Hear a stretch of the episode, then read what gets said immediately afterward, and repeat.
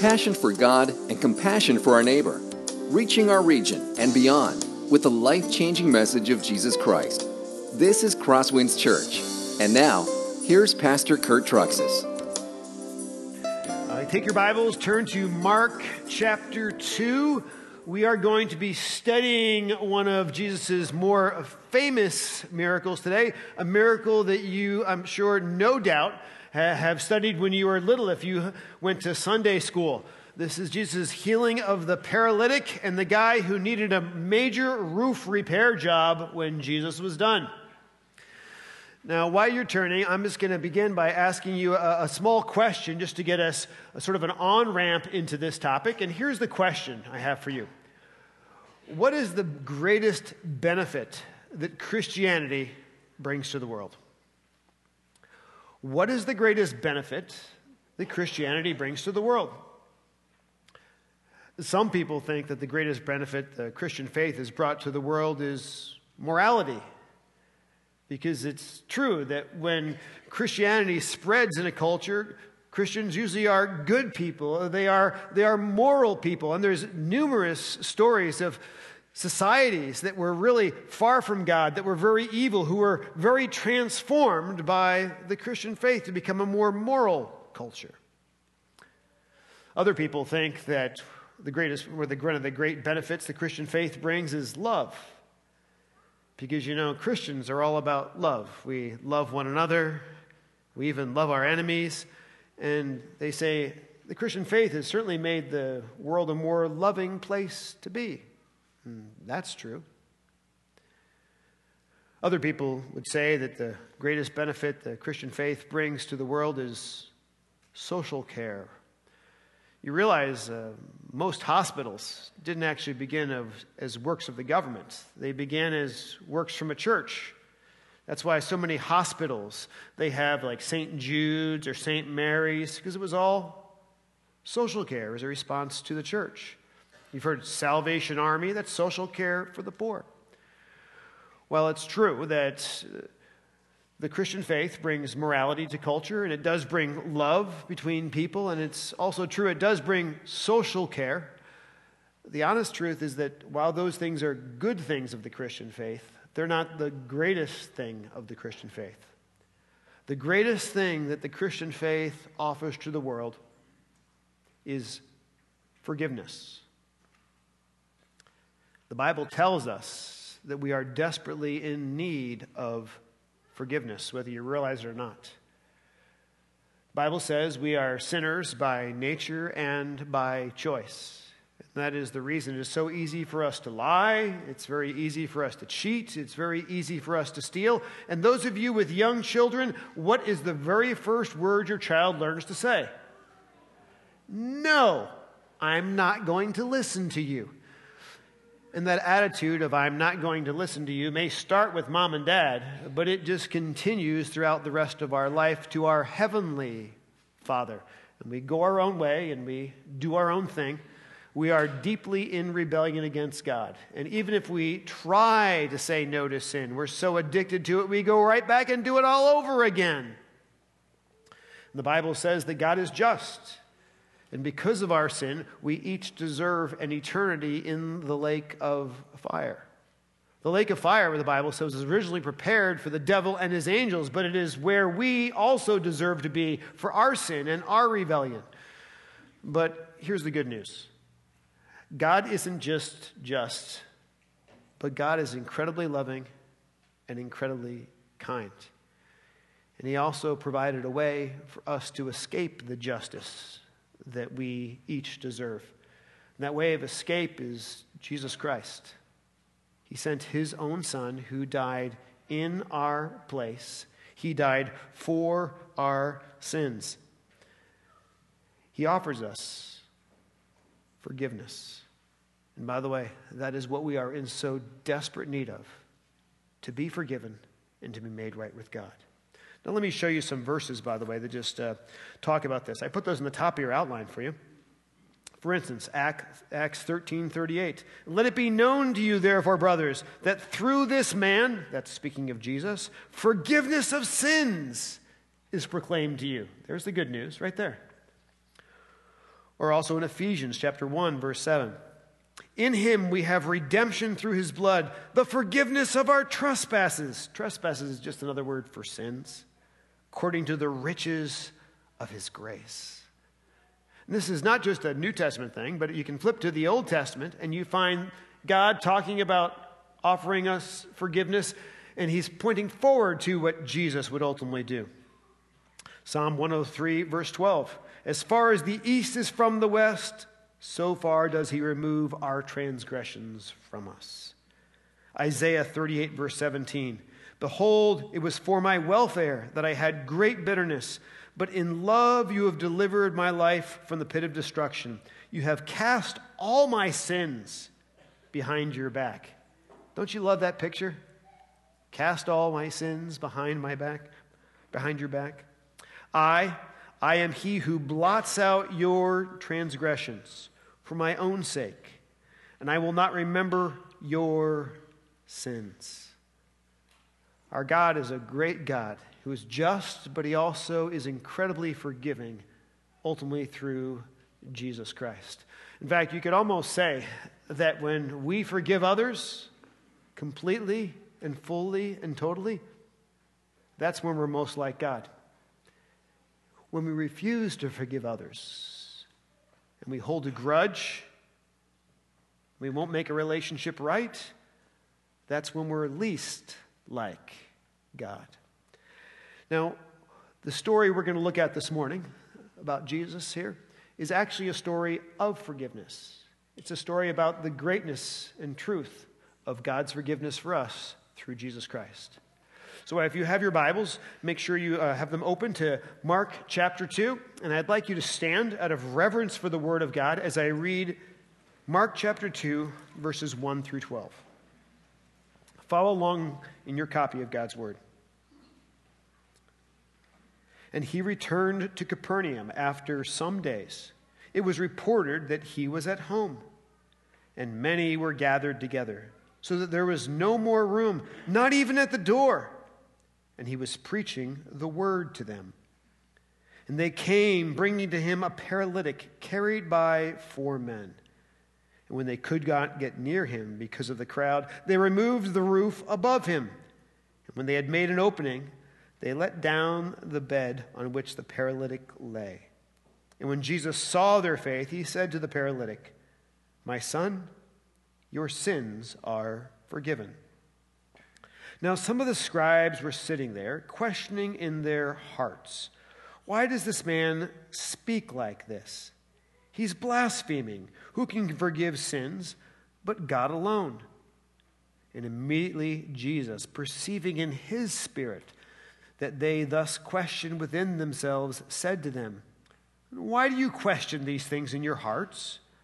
Which is easier to say to the paralytic, 'Your sins are forgiven,' or to say, 'Rise, take up your bed and walk'? But that you may know that the Son of Man has authority on earth to forgive sins," he said to the paralytic, "I say to you, rise, pick up your bed, and go home." And he rose and immediately picked up his bed and went out before them all, so that they were all amazed and glorified God, saying, We have never, we never saw anything like this." That ends the reading of God's word, and you may be seated.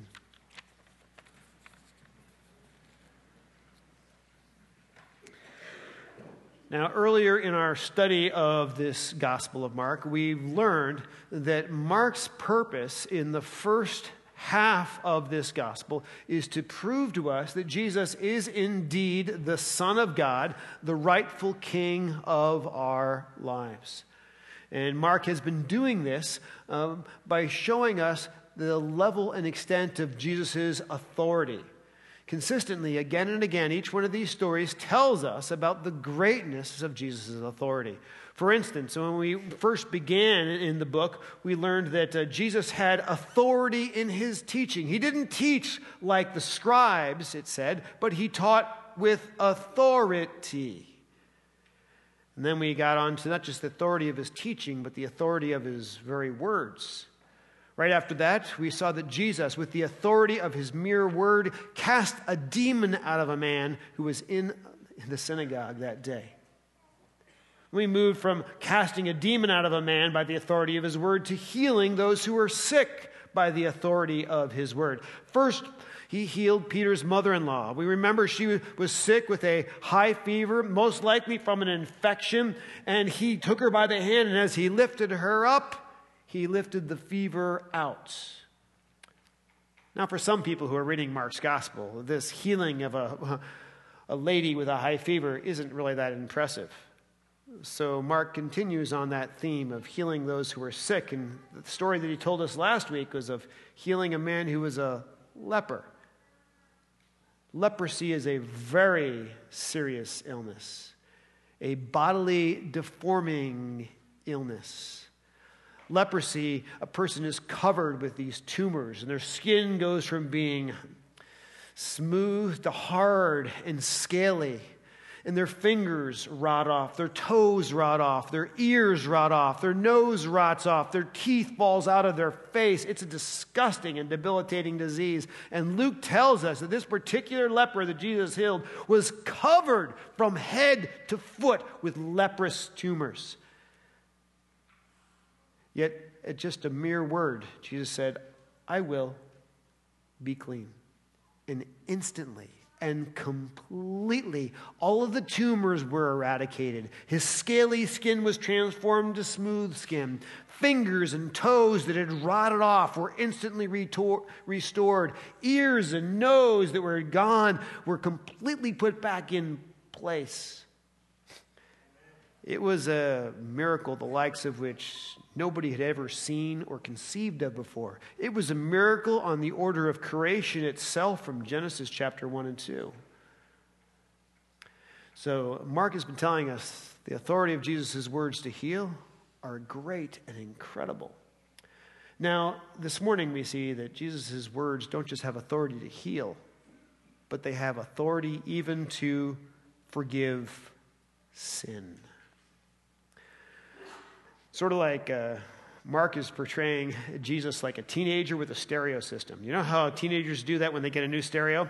They play it like, at like one or two loudness for a while, and then they get bored with that, and they turn it up to three or four, and then it's up to five or six, and finally they want it on full volume. Well, that's sort of what we're finding about the authority of Jesus' words. Mark is showing us it's greater and greater and greater than we ever imagined.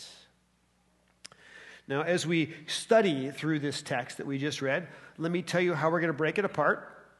Uh, we're going to look at it under five different headings. I'm just going to look at it essentially through the different uh, people that are in the crowd. The first thing we're going to look at is the curious crowd that's around Jesus. Then we're going to look at the believing paralytic that comes to Jesus. Next, we're going to look at the forgiving Jesus. Then we're going to look at the hostile leaders who are against Jesus, and finally the astonished crowd that responds to Jesus. So let's go ahead and work our way through the text, beginning with the curious crowd in the first two verses. And when he returned to Capernaum after some days, it was reported that he was at home.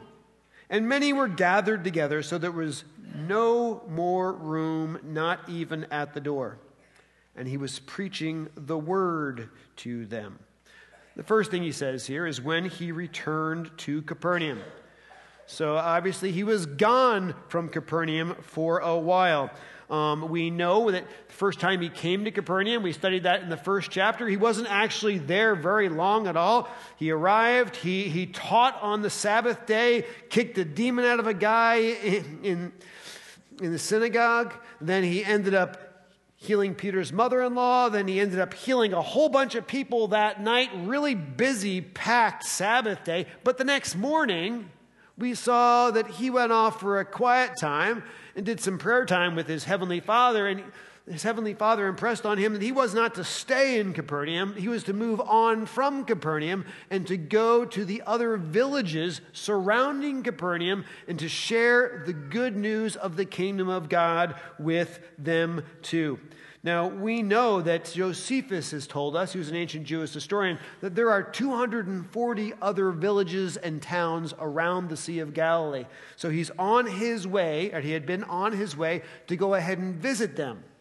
In fact, this is where we le- uh, left off in Mark chapter one, verse thirty-eight. When Jesus said this, he said to them, "Let us go to the next towns that I may preach there also, for that is why I came." Now, how long was he gone? We saw here, it says, after many days he returned. Incidentally, the, uh, the Greek on this, when it says many days, is rather ambiguous. It doesn't tell us the exact length of time. It could be he was gone to these other towns for weeks. Could be he was gone to these other towns for months. I'm going to lean that he was actually gone for several months. And the reason is his ministry in the area of Galilee lasts for about a year and a half. And so it's most likely he was out there for a while. He had a lot of ground to cover. But last week we learned why he returned at this point. If you were with us, you learned when he healed the leper, which is this incredible miracle and healing, he gave the leper very strong and strict instructions. He said, "Do not tell anyone around here what I have done for you, but you are to go to the priest in Jerusalem and offer a sacrifice for the, your cleansing so that they may know, you know, what I have done for you." Jesus is very strict and direct in this. But this leper was a very ungrateful leper, a very disobedient leper. As far as we know, he never went the one hundred miles to Jerusalem. And instead of going to Jerusalem, he did the exactly what Jesus told him not to do. He told everybody what Jesus did for him. And Jesus' popularity totally skyrocketed. After that, we learned that Jesus was not able to even go into these little towns and villages without being mobbed, without being crushed, because his popularity was so incredibly high. Mark chapter one, verse forty-five, "But he went out and began to talk freely about it." That's speaking about the leper. "And to spread the news so that Jesus could no longer openly enter a town, but was out in desolate places. And people were coming to him from every quarter." At this point, Jesus uh, really can't continue his ministry around Galilee. He's not making any progress, can't get any of the towns without getting mobbed. So he figures maybe things have cooled down a bit back at Capernaum. So he goes back to Capernaum. And he actually doesn't go into Capernaum with a lot of fanfare. I personally think this is what you call stealth Jesus.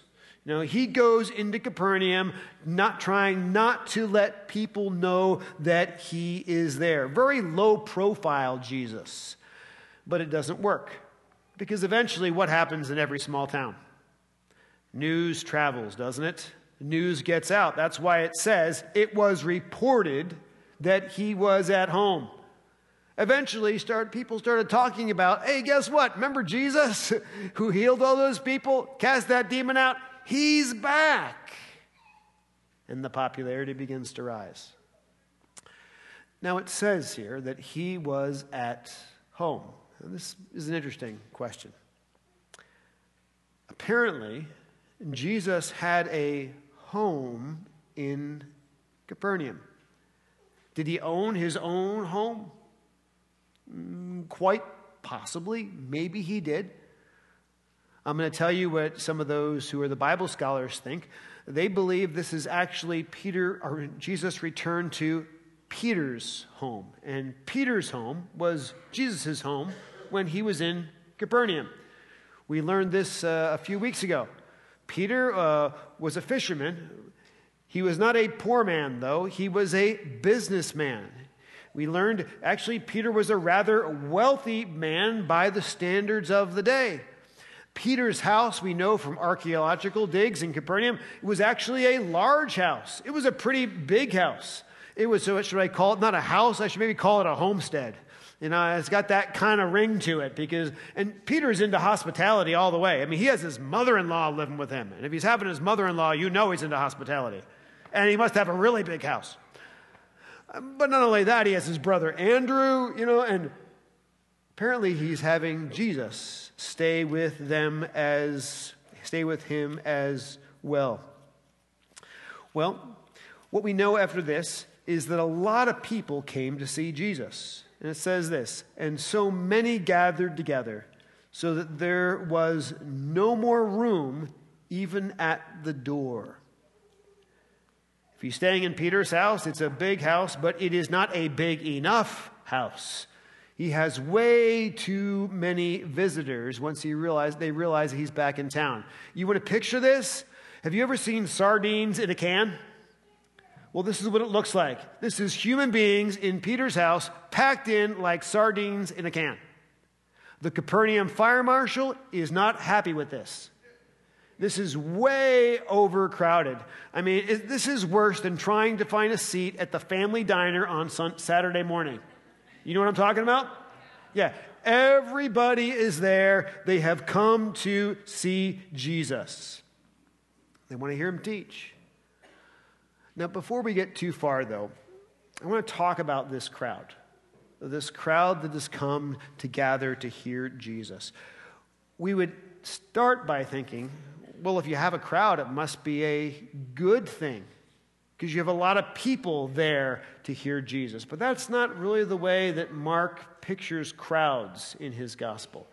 Crowds are actually not a good thing. They're actually a, a sort of a bad thing in his gospel because the crowds are more interested in seeing what Jesus does and being entertained by him than actually responding to his words and changing their lives. The best way to picture crowds is sort of like um, concert junkies in, in, in the Gospel of Mark. You know, they're there to see the concert. They're there to be entertained. They're not there to respond and to change their life. It's like, this is what we're doing for entertainment this evening. We're going to go watch Jesus and see if he does some miracles. It's really pretty cool. We can talk about it with our friends. So this is the way the crowds are. They're yuppies and groupies. Now, this particular miracle that Jesus does with this paralytic is not just told to us in the Gospel of Mark.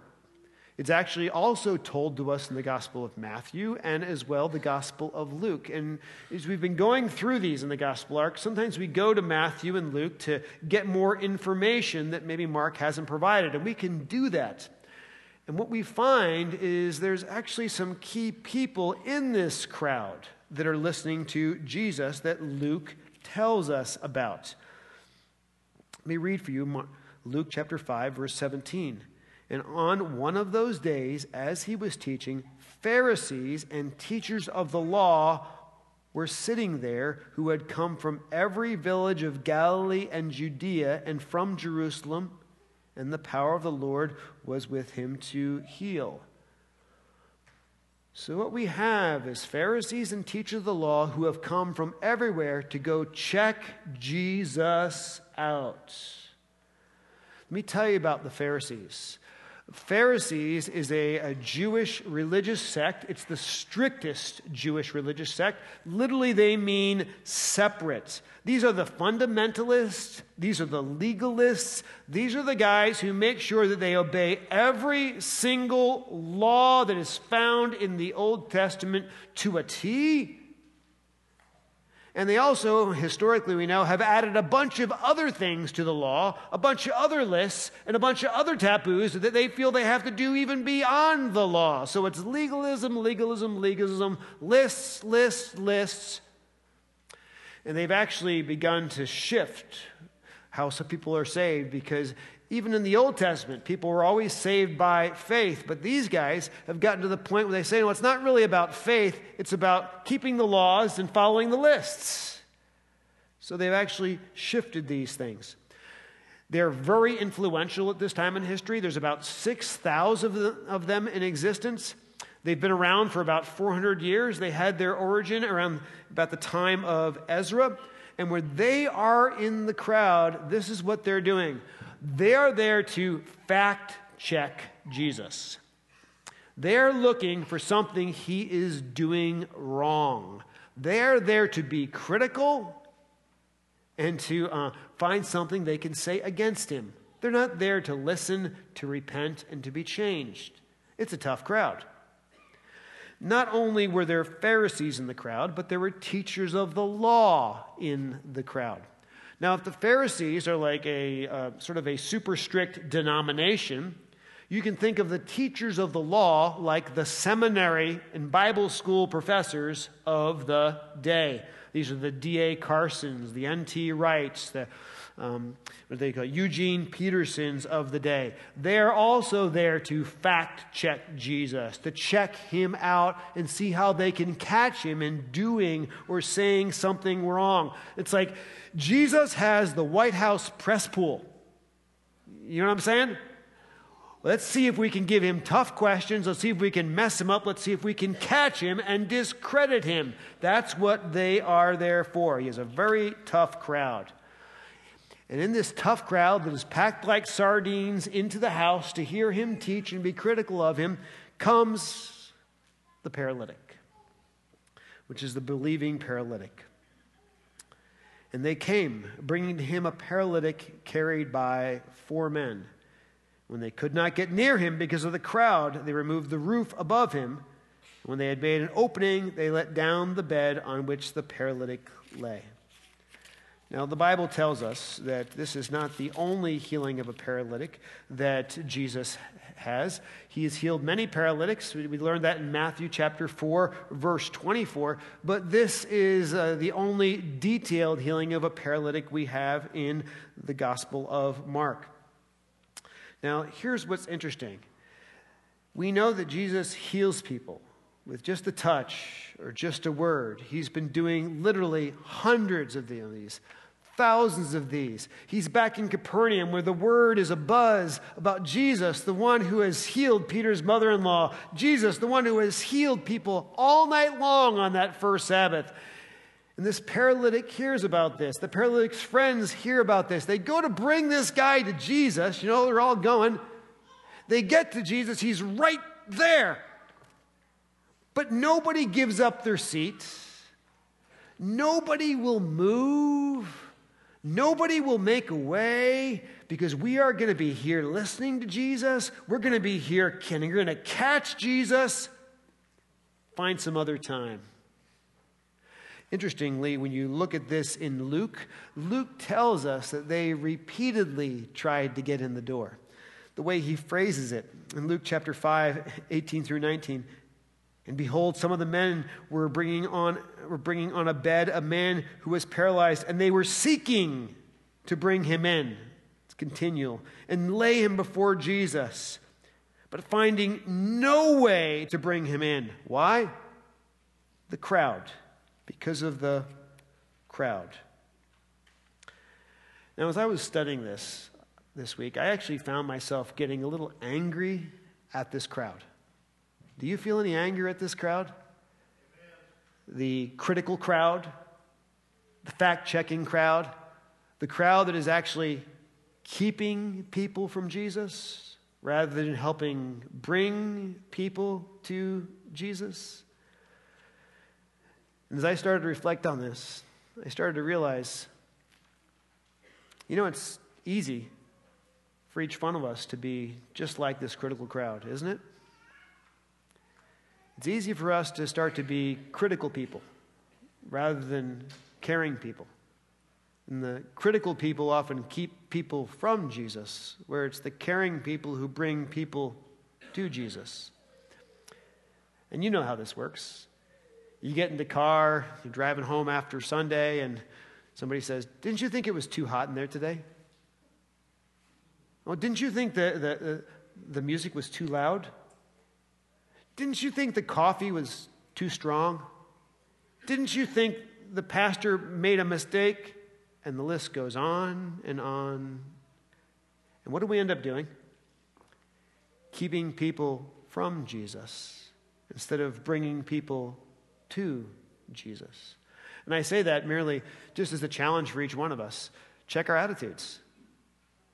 Because sometimes if you find yourself consistently being critical, you also realize you're also not bringing anyone to Christ. So be a caring person instead of a critical person. Don't be like the crowds. Now let's continue in the story. Now, these guys who are bringing their paralytic friend, There is absolutely no way they can get in. They're frustrated, but they're persistent folks.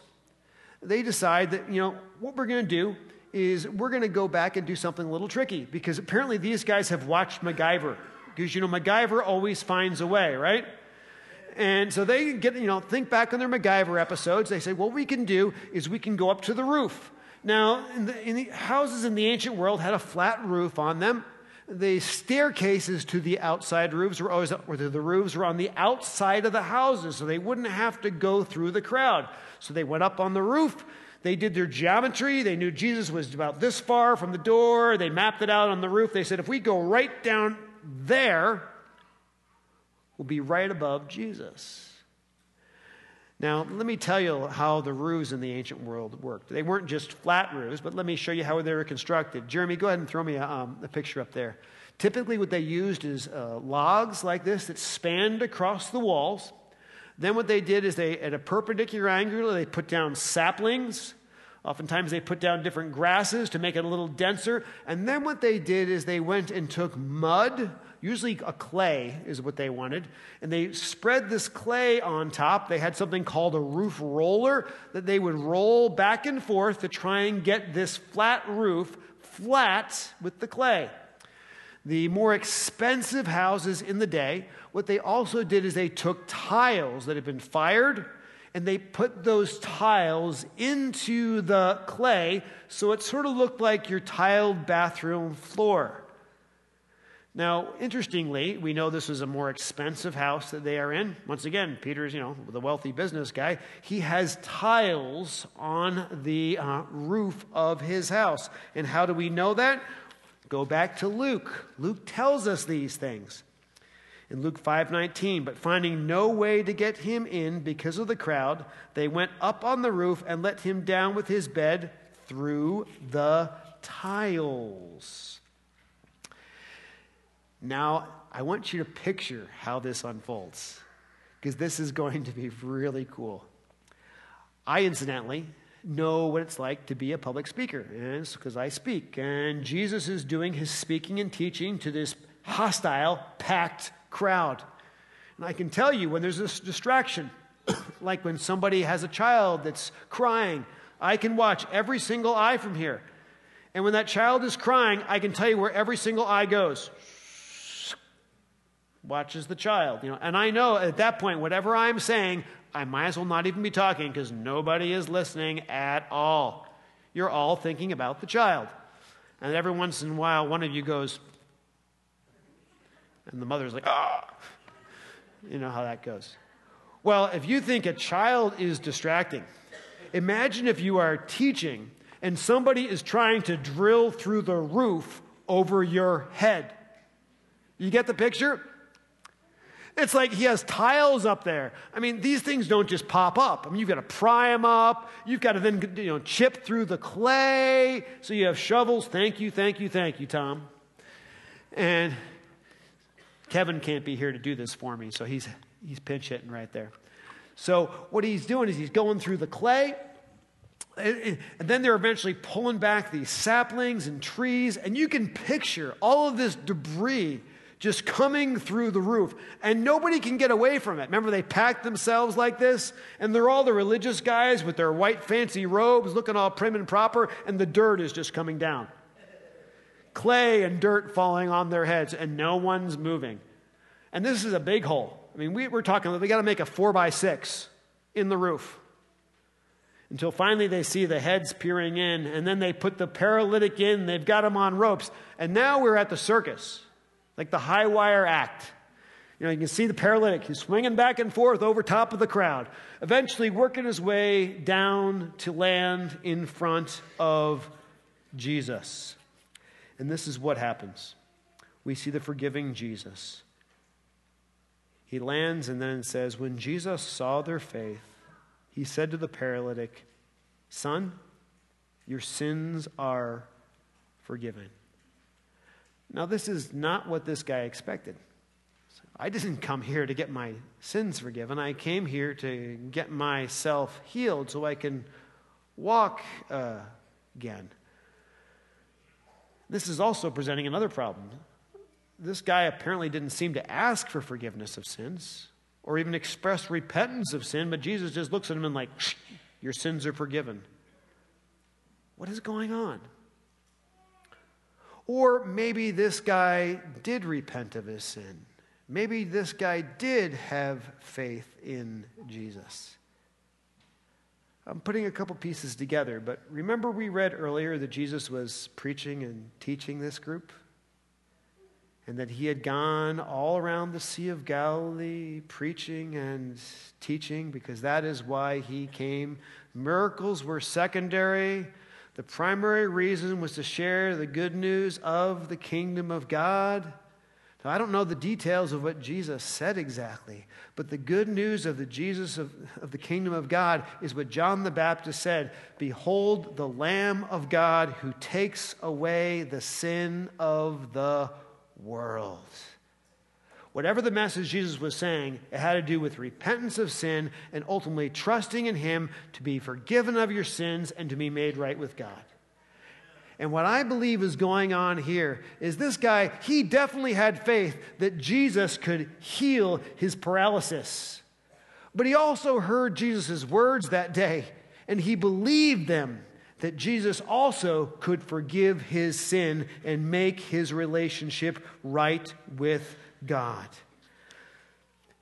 So when he says, your sins are forgiven, this is because he's repented in his heart. He's believing God's words. Now remember, this is a very critical crowd. They've been looking to see how they can trap Jesus. And that's exactly what they wanted. That's why Jesus gave it to them. Let's look at the hostile leaders. Now some of the scribes were sitting there questioning in their hearts, why does this man speak like that? He's blaspheming. Who can forgive sins but God alone? And immediately Jesus, perceiving in his spirit that they thus questioned within themselves, said to them, why do you question these things in your hearts? Which is easier to say to the paralytic, your sins are forgiven, or to say, rise, take up your bed and walk? But that you may know that the Son of Man has authority on earth to forgive sins, he said to the paralytic, I say to you, rise, pick up your bed, and go home. Well, the first thing they start thinking in their head is, he's blaspheming. You can't just forgive sins. Only God can forgive sins. And you know what? They're right. Only God can forgive sins. But this is where it gets interesting. As they are thinking this, Jesus reads their minds. Immediately Jesus perceived in his spirit that they thus questioned within themselves and said to them, why do you question these things in your hearts? Jesus is reading their mind. Jesus knows what they're thinking, which is something that only God can do. A demon cannot read your mind. Satan cannot read your thoughts. Angels cannot read your thoughts. Only God can know your thoughts. So here they're like, hey, how could he say you can forgive sins? Because only God can do that. And he's like, oh, let me just tell you what you're thinking, which is something only God can do.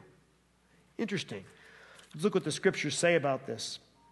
Uh, First Samuel sixteen, seven, but the Lord said to Samuel, do not look at his appearance or on his height or the height of his stature, because I've rejected him. For the Lord sees not as a man sees. Man looks on the outward appearance, but the Lord looks on the heart. Or First Chronicles twenty-eight, nine, for the Lord searches all hearts and understands every plan and thoughts. Jeremiah seventeen, ten, I, the Lord, search the heart and test the mind, to give every man according to his ways, according to the fruit of his deeds. So you think, O house of Israel, for I know the things that come into your minds.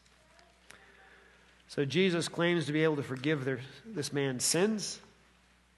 He also reads the huh, religious leaders' minds, and then he says this, which is easier to say, your sins are forgiven, or rise, take up your bed and walk? Now, in one sense, it's, of course, it's easier to say your sins are forgiven because there's no way to test that. But in another sense, they're equally hard. Only God could instantly heal this paralytic, and only God could forgive his sins. And so Jesus says, take up your bed and walk, and he is instantly, completely, and totally healed. Now, what Jesus is trying to do, this is what he's driving home, that they would put together the pieces. Only God can read someone's mind. Only God can instantly heal people like this paralytic and the leper. And only God can forgive sins. Jesus is indeed God. But let's look what the crowds do. Do they get it? Let's look at their reaction. And he rose and immediately picked up his bed and went out before them all, so that they were all amazed, glorifying God, saying, we never saw anything like this. Wow, this is really cool. But they never put the pieces together as to what this means about Jesus' identity and who he is. They were just entertained by it. Now, I mentioned to you that this, this story is told is in Matthew as well as Luke. And I'd like to just read for you the ending of this same story in Matthew, which shows us this very same thing. When the crowd saw it, they were terrified, and they glorified God, saying, "Who had they glorified God who had given such authority to men?" The operative word here is men. Who did they think Jesus still was? Just a man, when he had given them all the authority and all the evidence they need to realize he is actually God. That gives us our two applications and conclusions, and they are these. Number one, Jesus is more than a man. He's God because he does what only God can do. Forgive our sins, he can heal people, and he can even read minds. And I say that because you hear so much in the culture today that Jesus is just another religious teacher out there, like Buddhist, like Confucius. No, he's not. The evidence is clear. He is God. The other thing is this. If Jesus' word has the authority to heal sickness, he also has the authority to forgive sin, because sin is the source of sickness. Remember where we started. Forgiveness is the greatest need that each one of us has. Nobody ends up in heaven because they've sinned. They end up in heaven because they have forgiven sin. And we can be forgiven through Jesus Christ at the authority of his word. Now I say this, I don't know what you've done. I don't know what sin you struggle with. I don't know how many times you go back to it and you're so completely disgusted at yourself and just, just broken at your sinfulness. I do know this. No matter what you have done, Jesus can completely and totally forgive you and restore your relationship with God. Just as completely and totally people were healed physically, he can also instantly and completely forgive you and heal your relationship with God eternally by the authority of his word. Forgiveness is offered to you and to me today, completely, fully, totally, and instantly. My friends, that is incredible good news. When you look at Jesus, don't see Jesus like the crowd saw him, as just an entertainer. See him like the paralytic saw him, the one he can trust to not just heal his body, but to also forgive his sin and make him in a right relationship with God once again. Let's pray. Jesus, we are amazed by the miracles of healing that we see physically. Uh, were a leper, and many other miracles that you have done. But we're even more amazed at the eternal healing that you offer to us, to come forgive us of our sin completely, fully, and totally by simply turning to you and trusting in you. Repenting of our sin and putting our faith in you is what will heal us. And I pray for anyone here today who is uh, struggling with their sin, who has not found forgiveness for their sin. I pray that they would turn to you today and be forgiven and restored. We ask this in Christ's precious name. Amen. This has been a presentation of Crosswinds Church. More of Pastor Kurt's sermons can be found online at Christ to our culture dot com.